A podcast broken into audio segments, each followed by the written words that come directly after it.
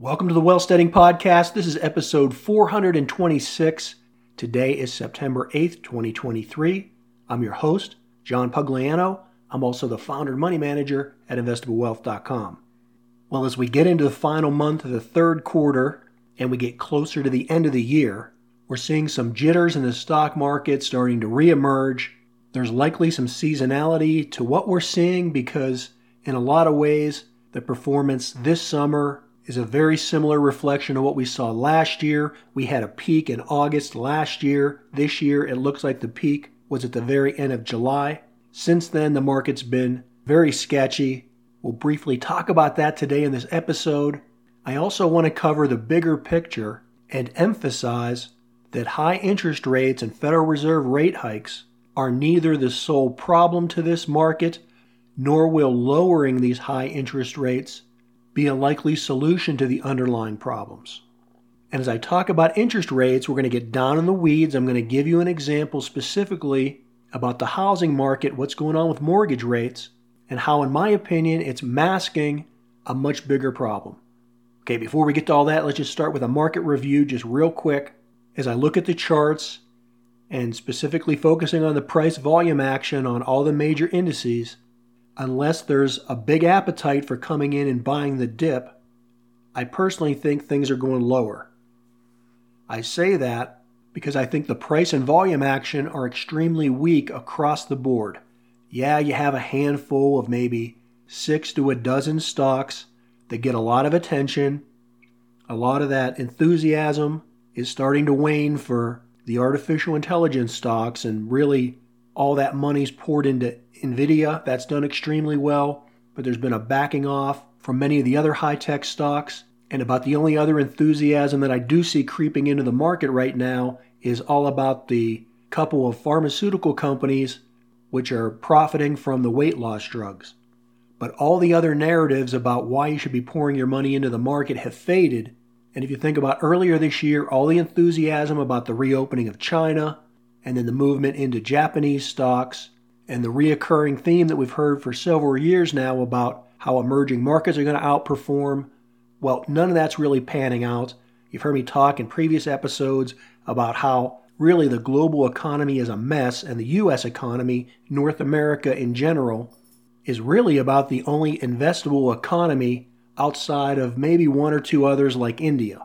But the investment and the media narrative ignores these larger global problems and they keep focusing on how we're going to have a rebound in the stock market because just around the corner we're going to see some relief on interest rates and that's going to solve all the problems and drive stocks higher. I'm digressing here. Let's not get into interest rates yet. Let's focus on S&P 500 for right now.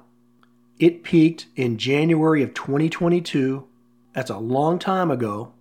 And from January of 2022 all the way up until October of 2022, you had a defined downturn where the market was putting in a series of lower highs, lower lows, and just multiple failed breakout counter trend rallies.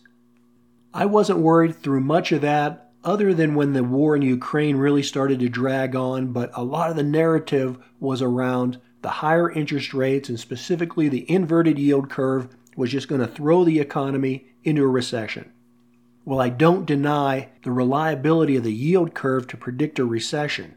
However, it takes a long time generally for monetary policy to have an impact. And so that's why last year I was very skeptical that the country would fall into a recession. This year, however, I have been much more concerned, and I thought we would have seen a recession by, say, March or April of this year.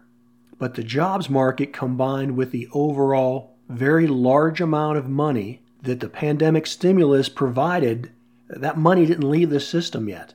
It's provided enough of a cushion, along with the strong job market, to really increase consumer spending and consumer consumption, especially around the services sector. But in spite of that, again, I continue to be more and more concerned because we are now 16 months of seeing leading economic indicators deteriorate. We've never seen that prolonged, consistent deterioration of leading economic indicators without being in a recession. Now, perhaps we will dodge the bullet. I've never been in the camp that's going to be an absolute economic crisis. But I have thought and still continue to think that a recession is likely, and I'm more in that thought process now than I was before because, for the most part, the media narrative now believes that we're not even going to have a soft landing, but analysts like the people at Goldman Sachs have reduced the possibility of a recession down to only 15%. Well, based on that canoe theory of investing, with most people leaning over towards the side of the canoe where there's not going to be a recession, it leads me to believe that we probably are more likely to have a recession. So I don't think we're all clear on not having a recession or not having a soft landing or some type of at least a mild pullback in the economy, which would translate to the stock market. And we, incidentally, are already having that recession and the pullback in the economy. As I said, for 16 straight months, we've seen leading economic indicators deteriorate. It just hasn't materialized in the stock market. And generally, and you even think back to something like 2008 or the dot com bubble, it isn't just irregularities and slowdown in the U.S. economy that ultimately causes the recession or specifically causes the avalanche and a drop in prices in the stock market. It's some type of other ancillary event, whether it's indeed a black swan event or just some type of failure within the system, and it doesn't necessarily have to be in the U.S. Earlier this year in March, when everybody was panicked about a banking crisis, that didn't bother me at all because I do think that our banks are very stable. I think if we're going to see a banking or some type of a currency crisis, it's going to be coming from overseas rather than the US. And with the slowdown and the general decline in the global economy, don't underestimate the impact that global events have on the US economy. It was just back in 2015 2016 where China had a slowdown, and that caused a major meltdown in the commodity sector. And if you remember back in mid 2015 and early 2016, the major indices had major double bottom market corrections. And that was just a mild slowdown in China. If we end up with something like a major currency crisis in Asia, like we saw in the 1990s, that I think could be a catalyst for a major deterioration in our markets. But again, these are black swan events. We can't predict them. We don't know what they are. We don't know when they will come. And that's why, when they do, they create so much turmoil and volatility in the markets. So I don't want to emphasize that factor. I just want to look at the here and now. And the rally that we've seen this year in the S&P 500 and the and the other indices, it's been a very rocky road. There was a rally leading up to the beginning of the year. I think a lot of that had to do with the buy the dip mentality that came in at the end of last year. Again, when I thought there was some a lot of unnecessary panic based on the interest rates, and then with the enthusiasm about the reopening of China coming out of their draconian COVID lockdowns, that brought the markets up in the early part of the year, but that quickly evaporated when the banking crisis set in in mid March. And because that was a nothing burger, it prompted a counter trend rally at the same time that all the enthusiasm and I think a lot of irrational exuberance was built in to the AI enthusiasm, which drove the tech stocks and the overall market higher through the entire summer.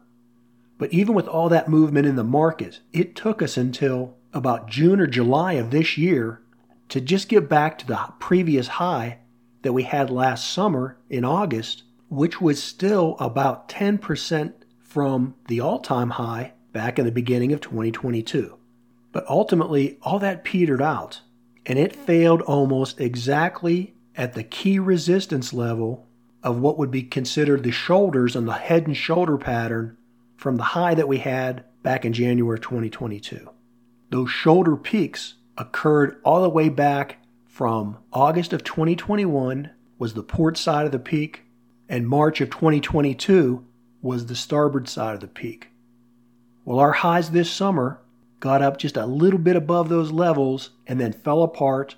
For pretty much three straight weeks in August, the markets all went down. The S&P 500 dropped below its 50-day moving average. At the end of August, there was a brief rally. For a few days, the S&P 500 was above its 50-day moving average, and it's currently back down below those levels now. Although we've seen a relief rally, there's been no corresponding large increase in volumes to come in with large appetites to buy those dips. Just to give you an example, and I know we're getting really down in the weeds here, but I think it's important to understand this. The summer rally last year went from a low in June to a peak in August. And when the market had bottomed in mid June of 2022, the weekly volume that occurred on that bottom has only been exceeded once since then, and that was during the bottom that we saw coming out of the banking crisis that occurred, you know, back in March. But if you look at this counter trend rally that we've had this summer, there's been no single week that's had anywhere near the volume that we saw in purchases last summer. So I just don't see the appetite of the dip buyers being here this year like they did last year. And in fact, when we saw this little bit of a recovery that occurred in the last week of August, the dip buying that week was more than 30% weaker than what we'd seen last year. And this is not just about the S&P 500, it's across the board. The Dow has consistently been below its 50-day moving average since August. You know, it did briefly for a few days get above that, but it fell back down. The high-flying Nasdaq is again below its 50-day moving average. And the small caps are just a disaster. If you look at the Russell 2000, it's not only significantly below the 50 day moving average, but it's just barely hovering above the convergence of the 100 and 200 day moving average. The small cap stocks are often the canary in the coal mine early warning system. And since January of 2022, when the markets broke down, the small caps, for only brief periods of time, have broken out above their 50 day moving average and during all that time, it's only been a handful of months that the small caps have even been able to break out on two events above their 200 day moving average. So, this is both good news and bad news.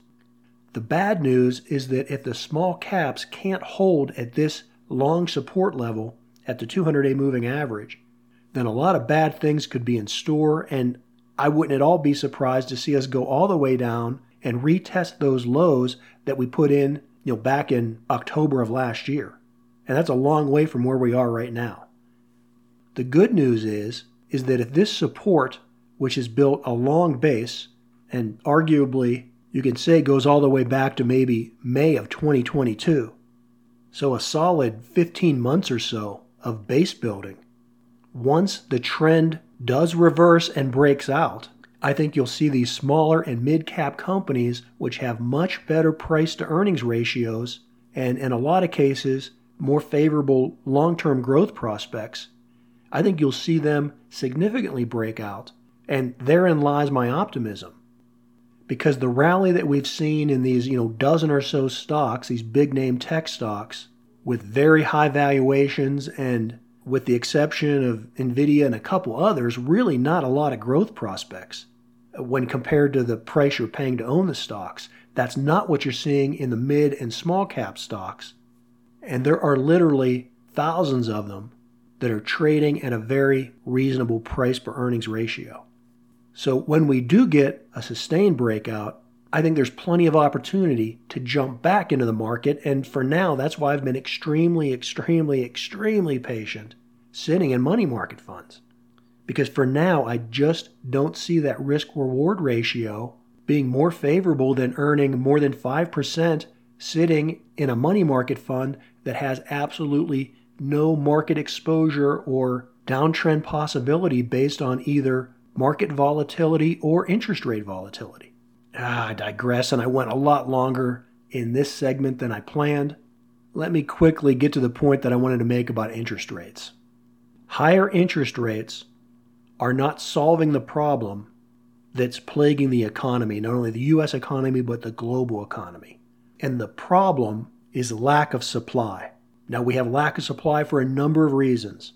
The overstimulus that occurred when the pump was primed too much during the pandemic, the realization that we've reached peak globalization, and that things like just in time delivery, although they sound good on paper, whenever there's any type of a crisis or a hiccup, you can't guarantee your supply.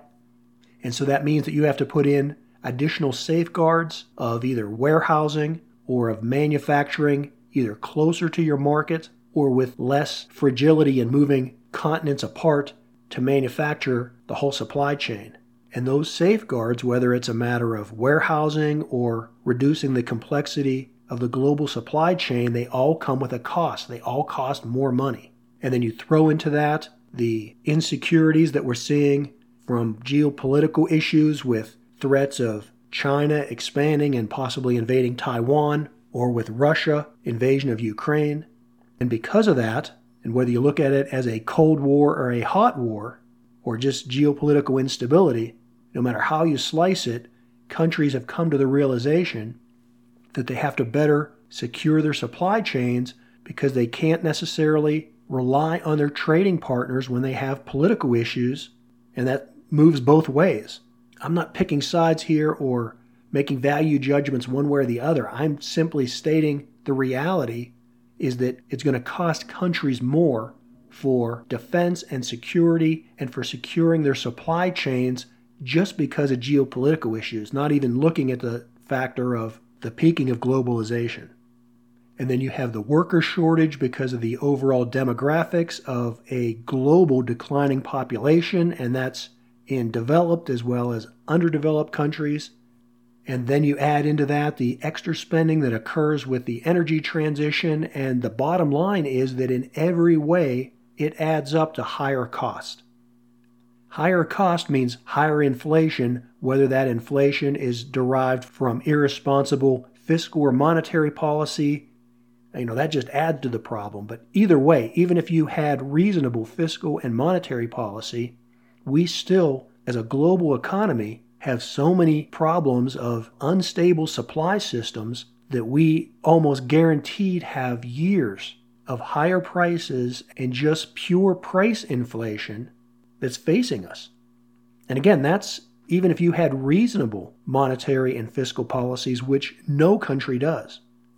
So when you combine inflation that you'll see from printing money and from government stimulus and you combine that with the extra and additional costs that no country or no economy was planning for because of all these other geopolitical and demographic and structural shifts to the economy, and it all adds up to higher cost. So when you hear the media promoting the narrative that we're just going to simply fix the problem by lowering interest rates, uh, my math doesn't get us there. Yeah, I digress again here, real quick. Look at mortgage rates. We're now at about 7.3% for a national 30 year mortgage. And so, even though housing prices have come down from a year ago, the actual cost to purchase a home, if you have a mortgage, has gone up about 3%. So, that's where the government and Federal Reserve statistics about inflation come out, where they're saying, well, you know, headline inflation is only running about 3%. Well, that's because even though home prices have come down slightly, the cost of purchasing a home with a mortgage has gone up by about 3 or so percent because interest rates are significantly higher this year than they were last year. But what's not changing, and what's not changing in terms of the price of a home or the price of funding it with a mortgage, is that prices have gone through the roof and they're just not going to come back down. The cost of purchasing a home with a mortgage today compared with pre pandemic. So if you go back to this time of year in 2019, the average price of a home with interest rates being about 3.7 or so percent back in September of 2019. Back then, the average monthly mortgage payment that was initiated in September of 2019, when the average home price was around $318,000, the cost to fund that mortgage was about $1,471 a month.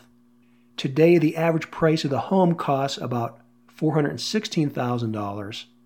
And to fund that mortgage at 7.3%, you're talking about a monthly payment of about $2,853.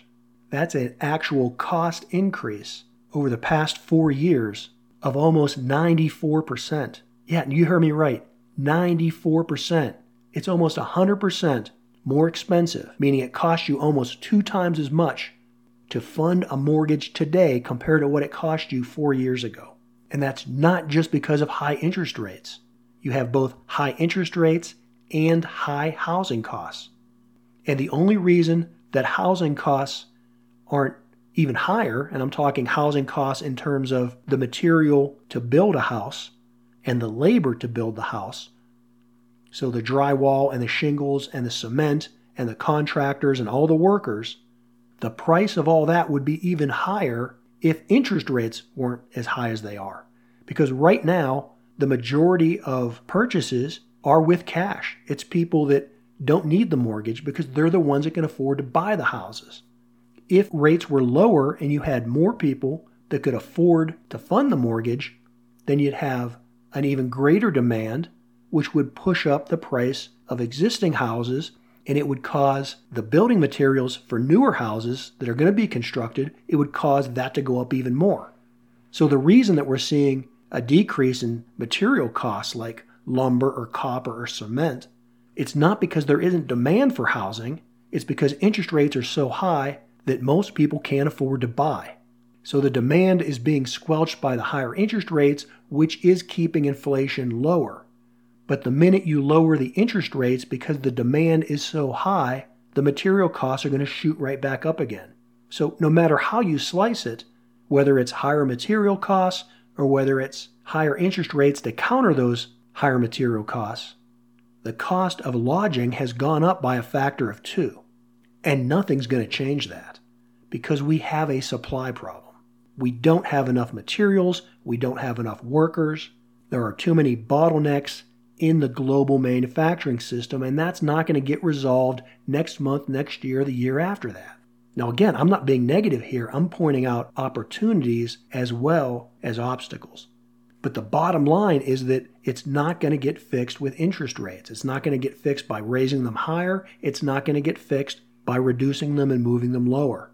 As I've said many, many times over the last year or more, the Federal Reserve can't pump oil and it can't grow cotton, soybeans, or wheat. We don't have problems that can easily be fixed with monetary policy. We have supply chain issue problems. We've had them for a number of years, and they're going to persist, I believe, for a number of more years.